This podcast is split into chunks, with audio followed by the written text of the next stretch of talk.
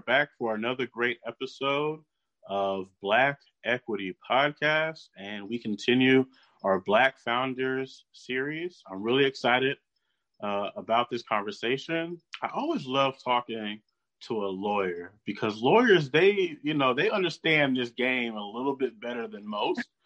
And so I'm really excited uh, to be speaking with Annette Kabbia of Kabbia Law. Welcome to Black Equity Podcast. Thank you so much having me. You're very, very welcome. For those who don't know who you are, tell us a little bit about yourself and your company. So my name is Annette Kabbia. I'm a business and trademark. I recently founded Kabbia, which is a law firm that focuses on helping entrepreneurs protect and grow their businesses using the law. So with trademarks, copyrights, contracts, as well as business formation.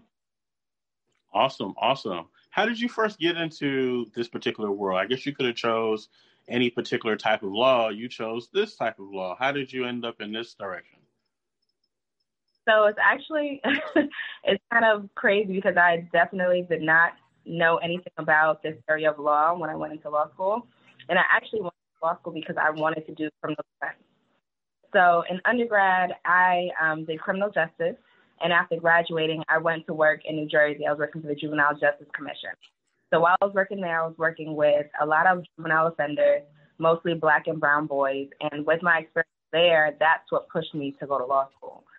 I wanted to help them. Like they weren't getting what they needed, they weren't getting the resources. They felt like they were not being heard, representation was not there. And who's gonna fight for us but us? So I took that upon myself and I was like, okay, I'm going to law school. So I went to law school with the intention to do criminal defense. And when I did an internship, um, I had a really bad case, like one that really stuck with me, dealing with um, a young child. And at that moment, I knew I couldn't do criminal defense. It was just too heavy on me for me to be able to do that.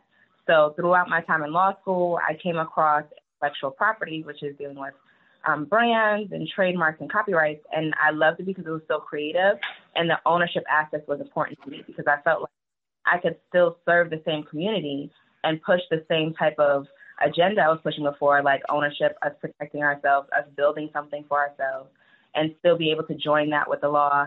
And I'm a very creative person, so it's it's nice to be able to work with entrepreneurs in a lot of creative industries. Well, first of all, we appreciate you uh, deciding to come into the space here in the business world.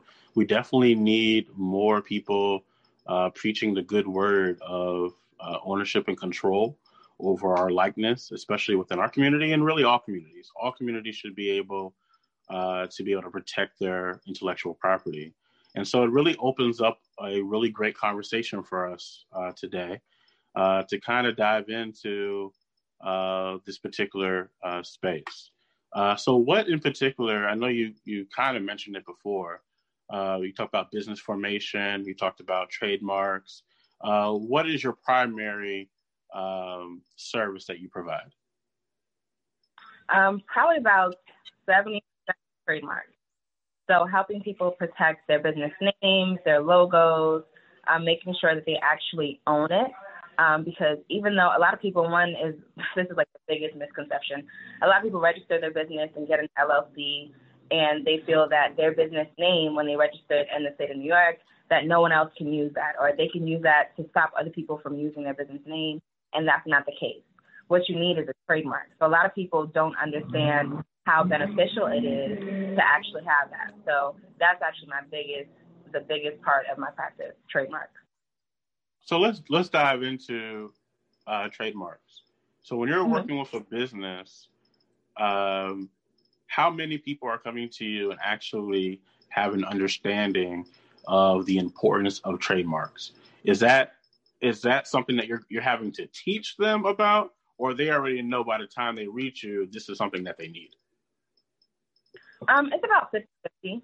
Um, some people know that they need legal assistance, but don't exactly know how to go about it because they want to protect their business. Um, but there's been a big push recently, uh, especially via social media, about people knowing about protecting their brand or trademarks, especially with a lot of these larger brands stealing or using from smaller businesses that are not as well known. So there's been a big push for it. So there's a lot of people that are now coming and are aware of trademarks or have done their research and need to talk to an attorney. Some that are like, hey, I know I need help, but I'm not really sure what I need help with. So there may be a little bit of time where I'm spending to help them understand the law and help them understand what they may need to properly protect them. So let, let's let's let's really dive in because you're really touching on something that I think is going to be very vital uh, as we move forward, especially the more we go into a digital age. Um, why is it important for us to understand the law behind trademarks and make sure that we're properly trademarked with our businesses? So, if you want to grow your business, then trademarks is a large ownership is a large part of that. So, when you are in your business, you want to make sure that your brand is actually protected because if someone else is using it, it can tarnish your brand. They can make money off of your brand. Um, if you have it registered, you can license that out and make money off of it. That can be an additional source of revenue. That in itself, like, look at Nike, for example. Nike has the word Nike, the tech mark, the um, just do it um, phrase. They have all of that protected. Wherever you see that, you recognize that it's Nike. You recognize what they do and who they are. That's what is critical about helping you protect your brand and grow your business. So when you are growing, you need to be able to stop other people from using it without your permission because that's you can make money off of that. But then also you get full control and ownership over what happens with your business and how your business is perceived and how your business is growing. So that's that's really what's critical and a lot of people don't understand that. Now, the question I have for you, it, it, may seem like a silly question, I know, but why is control? Why does it matter? Who? Why does control and ownership even matter in business? See, the thing with that, it matters because you need to be able to have control over your creation. Someone else, if you don't have ownership or if you don't own it, you don't have control over it. Someone else can use it. Someone else can make more money off of it someone else, like a lot of, there's a lot of lawsuits now going over situations where larger brands or larger um, people with a larger platform are using things from smaller businesses or maybe not as people who are not as well known and they are making millions off of this. We are sitting on million dollar ideas, million dollar uh, business platforms, and are not utilizing that. A lot of people complain about possibly living in a certain area or not liking their job and not being able to do anything with it, but side hustle or having another business on your own, you can control your income if you know how to do it. You can your income is limitless when you're an entrepreneur, but that also comes hand in hand with actually owning what you create. So there's a lot of leverage there with the ownership aspect. So it's it's, it's key. It's truly key. I love what you said there. Your income is potentially limitless. And if you don't have the proper protection uh, over your likeness, the, you actually can be limited by mm-hmm. uh, what you're able uh, to accomplish. You mentioned Nike. What are some other uh, big brands? Or do you know of any brands in history that did not have proper trademark, um, uh, did not properly uh, trademark their work? I know there are some that are currently going back and forth in some legal battles. Uh, Booking.com, that website, actually just a legal battle, and I believe that went all the way to the Supreme Court. So they had a big issue that they were using .com. They felt that they should be able to protect it, and someone else felt that they shouldn't. so it was a lot of back and forth about that. Um, I'm not sure if I know any big brands that failed to protect their business and actually were hurt by that. So I, I can't name any off the top of my head, but a lot of them is they take that at a very high level. Like that's really important to them that they start early with that process, even before they even start using it. They start the trademark registration process. So let's walk through that process together. I'm a business owner. I reach out to you. You give me the great gospel on trademarks and intellectual property. I trust you. I know I want to work with you. What happens next? So once someone is a client and they come on board, the number one thing we start with is doing a comprehensive search. Now this is critical because this search will go through what is registered, what any kind of pending applications with the U.S. Patent and Trademark Office, and that's where all applications for trademarks go to. Anything that has been abandoned or canceled. So, say someone stops the trademark process or they lost the protection of the trademark law. Um, anything that has a web presence, um, social media presence, a comprehensive search will go through a lot of those things and pull up anything that is a red flag. And of course, it's not going to show you everything that comes up, but you'll get a better idea of what is out there and whether you are possibly infringing or using someone else's mark without their um, permission, whether someone else already has it registered, um, whether there's something very similar that could stop you or potentially um, halt or delay your process in regards to getting a registration. And then you can also see if there are any type of issues that may come along in the process or whether there's nothing that will potentially cause a concern for you. So once that search is done, then we go ahead and we draft an opinion letter which discusses the search results, the most relevant ones, so you truly understand what it is that we found. Because at the end of the day, one thing that's really important for me when dealing with clients is making sure that they understand what I'm doing. I know that you trust me and you're paying me to do my job, but at the end of the day, I don't want you to be blind in the process. So I always educate my clients. Once we go over that, we draft and submit the application.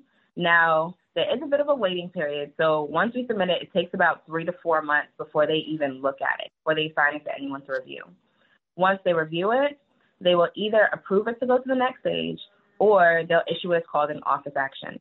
Now, this office action is essentially saying that, hey, there's something up with the application. You either need to make a quick fix or there's something that might be a bigger concern. So it can be a procedural office action where it's saying that, hey, make these minor changes, um, update this information, or it could be something that's substantive, saying like, hey, there's this other registration out there or this other application that was submitted before yours that is very similar, and you need to explain to us why you should be able to move forward. So in that type of situation, that requires a lot of legal research and submitting essentially a brief to the U.S. Patent and Trademark Office um, in defense of that application moving forward. And if they approve everything or agree with everything we said, then it gets a move to the next stage. Now, in this next stage, it's called publication. And the U.S. Patent and Trademark Office will put on their site, which is called the Official Gazette, they'll put that this applicant wants to register this mark, so business name with the logo, and they'll actually put in connection with what services or goods you want to use it with. So if you want to provide any type of services or sell any kind of products, they put it up there because you essentially you cannot register a trademark without having it connected to a certain service or a certain product. It's not just getting protection on the name, it's getting protection on the name in connection to what you are doing and what you're providing to the public. So it's up there for 30 days, and at that time, anyone can come in and oppose your registration.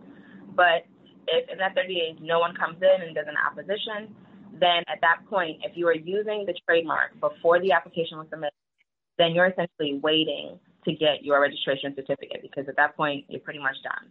But they take they take their time, government agencies, so they take their time um, to send that out, which I think right now it's like two to three months for them to actually issue the certificate. But say when we submitted the application, you are not using it yet. After publication is finished, then you have one more step, which is essentially saying that, hey, you just have to show them proof that you are properly using the trade as you said you were going to, like how you said you were going to use it. And once that's approved, then you're waiting for your registration certificate. Wow. I know that was, it is no, a long process. I appreciate that. You very detailed. I appreciate that. Are, are you familiar with uh, a company called Cookout? Um, the restaurant. The no, there was no. There was this app called Cookout, and oh, that's similar. Yeah, they, they someone had an app called Cookout, and someone else copied it and did something else to it. And I guess they didn't have the proper.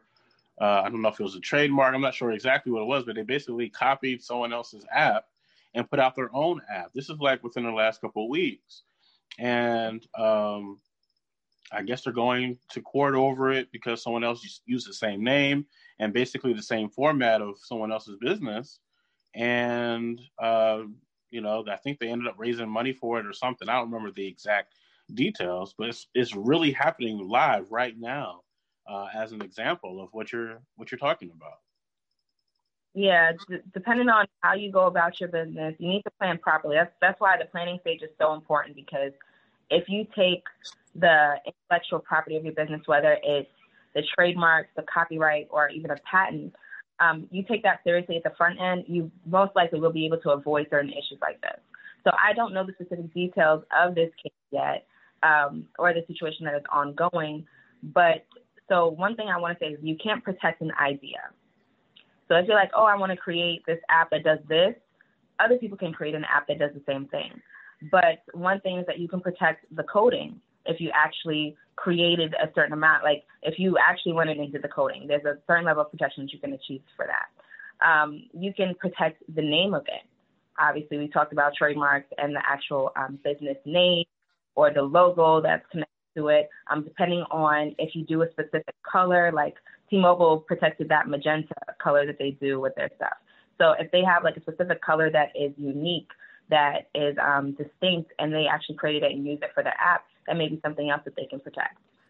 So there's there's a number of things that you can protect, but if you haven't protected it, then that's when you come into a situation where someone literally rips off what you're doing and recreates it or does the same thing or has the same name and is pushing it further than you. It becomes very complicated. Now, you mentioned something earlier, and I just can't let it just sit there without uh, talking about it. You said the, the restaurant cookout. What do you know about the cookout restaurant? Where are you located? Look, oh, so I'm in New York right now, but I went to law school in North Carolina. So okay. I was in Durham. Okay. Yeah, I went to Cookout regularly. yeah, yeah. I was about to say because most people that know about Cookout are only in North Carolina, uh, and I'm in mm-hmm. Charlotte. So I was wondering how you knew about it. Okay, cool. Yeah. Understood. Yeah. So I, uh, that was my regular spot. No, no, I definitely understand, and the menu is crazy. They they have like the biggest menu ever of options. I never understood like why do y'all have so many uh, options on this menu? Anyway, um,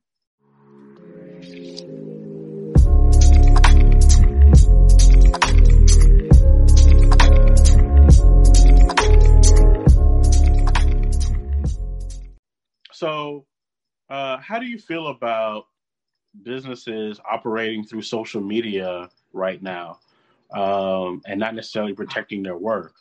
are they in they are they in the middle of a danger zone when they're just throwing out Instagram posts and um, jumping on Clubhouse or jumping on these different platforms and putting out all these different pieces of information and not having any uh, anything protected? What are your thoughts on that?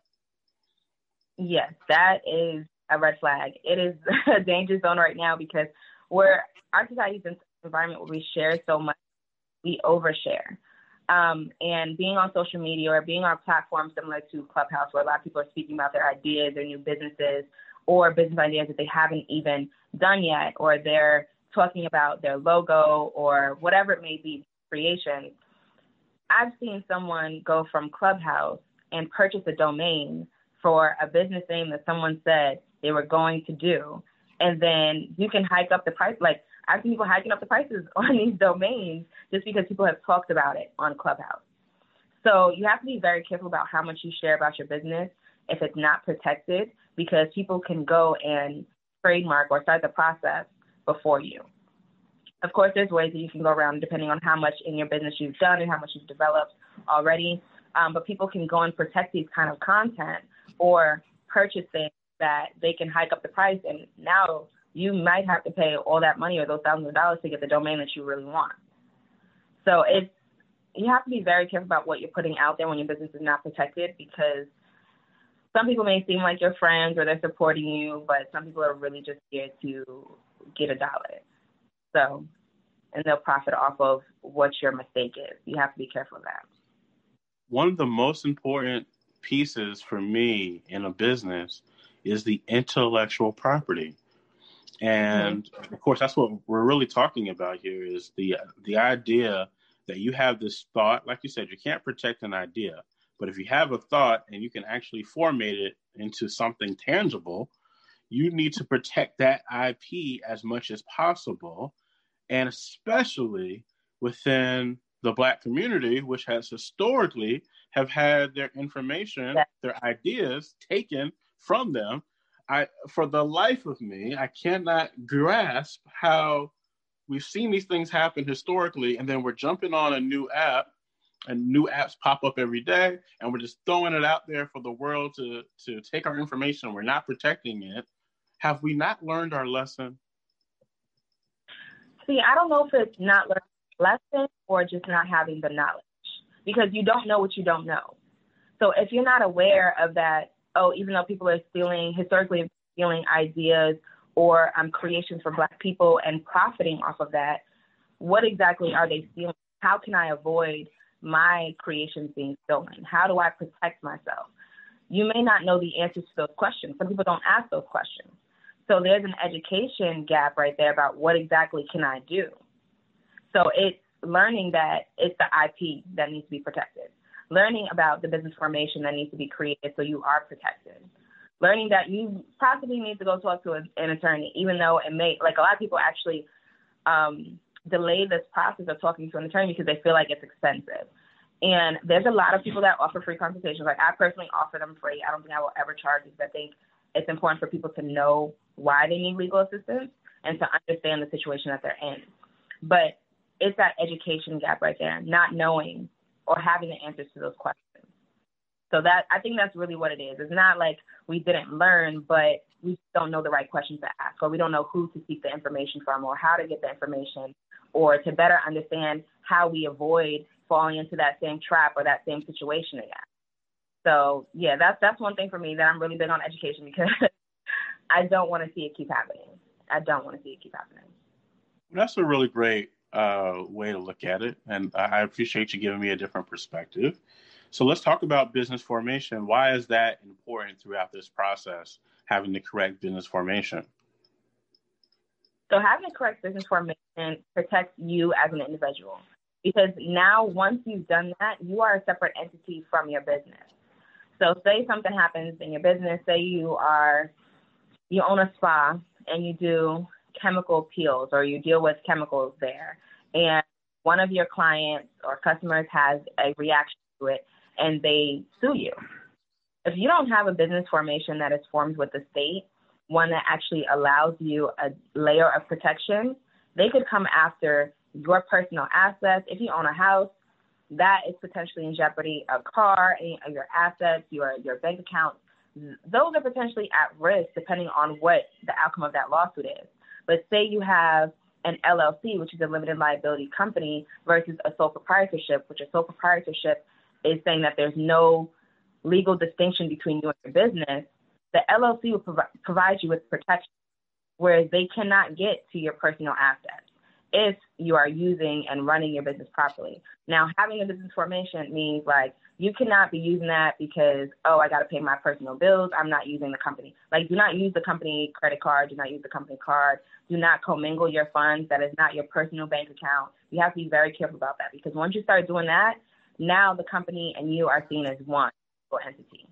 But you have to make sure to keep it separate because that's how you ensure that you continue to have the protection that an LLC or a corporation provides you. Thank you for that. Um, part of business formation, uh, there's this idea of um, own nothing, control everything.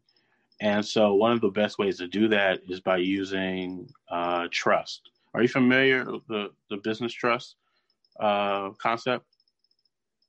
Um, I know a little bit about it, but I personally do not um, handle business trust at all. Okay. Okay. No, no problem. Um, just want to throw throw that out there for people who are listening. That part of uh, the formation as well is you can actually have a trust that owns. I'm not giving any legal advice here, but you can have a trust that owns the actual uh, company to add that extra layer of protection. But of course, uh, seek wise counsel uh, in that particular mm-hmm. area. Okay, so I wanted. Oh, go ahead. Oh, I just wanted to make an additional comment on that. The owner of the business does not have to be an individual. You can have another as an owner of a business, or we're just saying the trust being owner. So it doesn't have to be an individual, and it doesn't have to be you. So you can have these other entities or other structures as owners of a company, if that's what you would like, because now you have the protection of the LLC in a sense, or this one business entity, and then as the owner of the other owner, so like the parent company, you have another layer of protection. So there there are different options depending on what you're trying to do and reasoning behind it, but it just definitely talk to an attorney so you have a better idea as to what's the proper structure um, overall for your business as to what's going to benefit you most. Because sometimes it may not be the best option for you, and it can be expensive, or the tax requirements. You definitely want to look at how the tax implications are going to affect you. Thank you for adding that. I appreciate that. Um, I was going to ask you uh, are there is there a particular sector that you tend to work with uh, when it comes to businesses? Um, a lot of my clients tend to be in fashion, sports, and entertainment. Um, I've been getting a lot more of the e-commerce tech um, coming in the door and whatnot. So um, that's kind of where my focus is. But I do have some that are kind of like in other areas unrelated to that. Thank you for that. Now, I know this is a continuation of our Black uh, Founder series. So I wanted to uh, ask you a question uh, from that standpoint uh, as well. As a Black founder, have you found, what have you found to be uh, the triumphs and the challenges as a Black founder? Um, the challenges, I will say, and I feel like a lot of Black entrepreneurs probably experience this or at least have seen it, is that some people are harder on black businesses or small businesses versus these large corporations. Like Amazon can mess up your package three times in a row. Pizza Hut can like not deliver your food, or Uber Eats mistakenly delivers it to the wrong person, or you never get food. You might not complain, but you're still going to order from them. I've seen a lot of small businesses, especially black-owned businesses, get negative reviews because of certain mistakes that they make early on or have suffered consequences from clients that are not as lenient with them. Not saying that you should let everything go because at the end of the day, you are a business owner. You have to be held to a certain level of accountability. It's your responsibility learn to um, learn and grow as a business owner and handle your business the way you should. But I have realized that people are way more lenient on these larger companies and will still continue to shop with them. But say a small black owned business they might have made one mistake or they may have had a delay in shipping and people are like, I'm never shopping with them again. Like I'm never buying from them again. so um, that is definitely something that I see is as a black founder, um, black entrepreneur that tends to happen um, often. Um, one thing that I have learned is, or I guess would say the triumph is learning to let go and build the right team you cannot do everything on your own. Um, and if you try to, you will go crazy. so, mm-hmm. um, or you know what you can delegate um, and actually delegating it, making sure you are either partnering with the right people or working with the right people or hiring the right people that will do the job um, the way you train them to, so you don't feel any kind of anxiety or stress in regards to how they're going to handle your clients or your customers, and they will do things to the level that you do things. Because I'm I'm very much um, I don't want to say a control freak, but I, I like things done a certain way. And when it comes to my business, I have a process. And if you're not doing it the way that I want it to be done, and my clients are not receiving the type of attention or um, response time that I personally have already set up in my business, we got a problem. so, um, so yeah, building the right team is definitely um, a triumph because I, I love the team that I work with now, and I tell them often that they're doing a great job.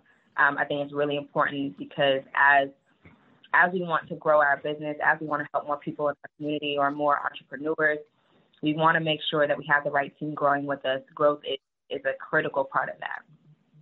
So yeah, that's my little tidbit. no, I, I appreciate that. Uh, for me, uh, teamwork has been so vital. It's not just my internal team, but then it's also what I consider my external team. And so having um, strategic partners in, in different areas that, uh, for example, someone like you, right? So I may not know everything about intellectual property. And so I can call up uh, Annette and say, hey, uh, what do you think about this? Or what, what are your thoughts on this? And so not, not, not trying to be a person who has to know everything, but understanding mm-hmm. that other people are positioned within our community uh, that you yeah. can reach out to to to get that information uh, and share intel, make those referrals, and look out for each other behind the scenes. I think that is also as important as, as well. Yes, I definitely agree with that.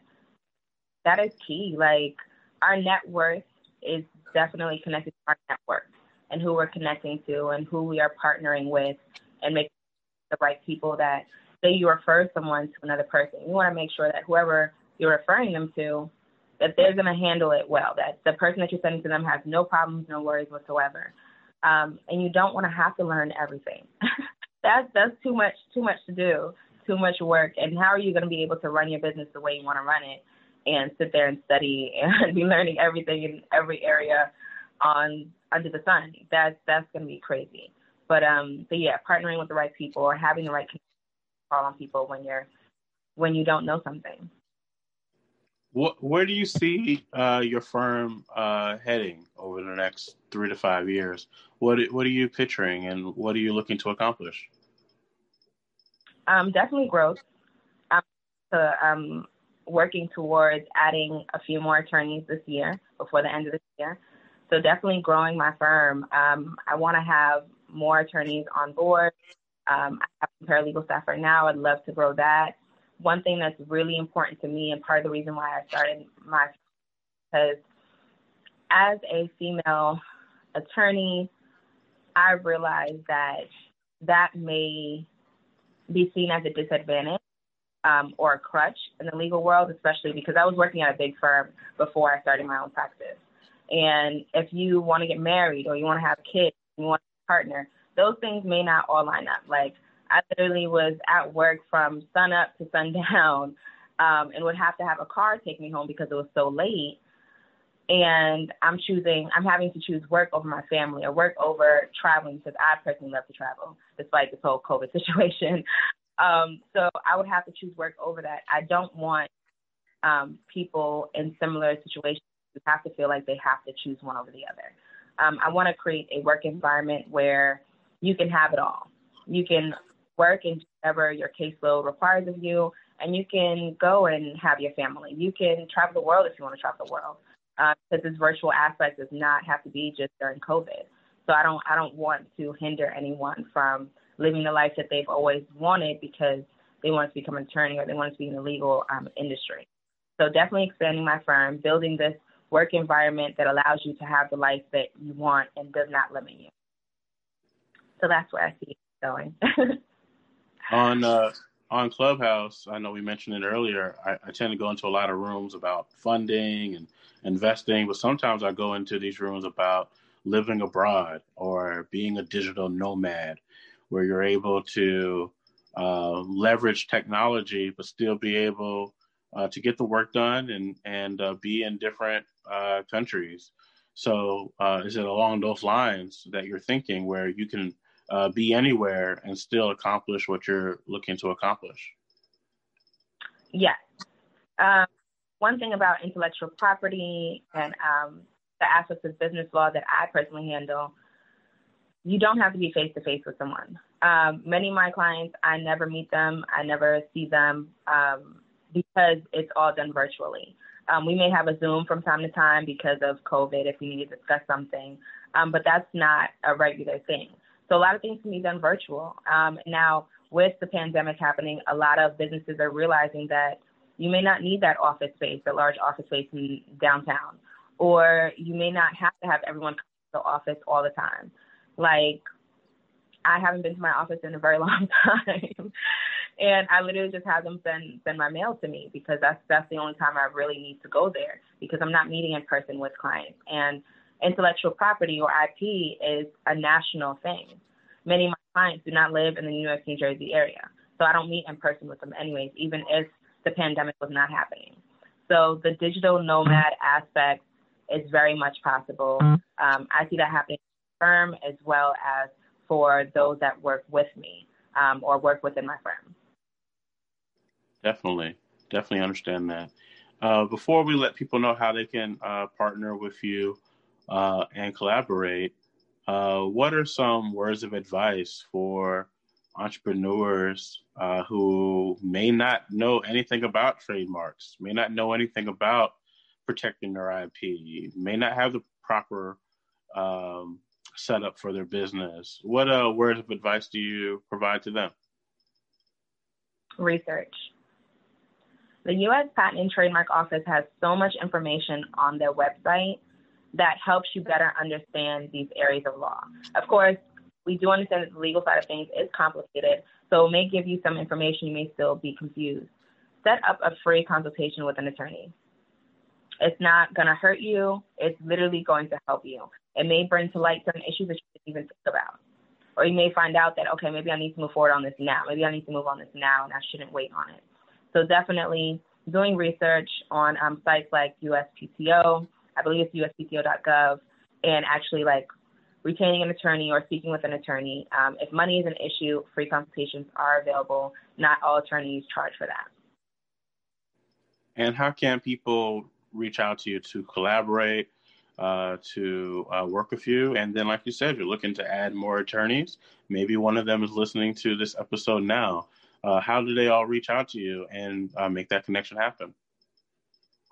So they can reach out to me through my website, cabialaw.com or they can email me at contact at cabialaw. And if there are any law students listening, I'm looking for two summer associates for this summer. Um, you will be doing IP work, going to make sure to do everything that I am doing because I want you to learn this area of law and be able to get into this field. So if you are interested, please send your resumes over. I'll actually be posting um, soon on social media about that those positions. Awesome. Thank you so much uh, for stopping by and having this conversation. Uh, hopefully, we'll be able to connect in uh, other social media platforms and maybe continue this conversation. I think it's so vital that as entrepreneurs, as investors, we are protecting our IP and uh, making sure we have wise counsel. And so, I do consider consider you to be uh, one of those people that can be part of our wise counsel and so we thank you for being part of it.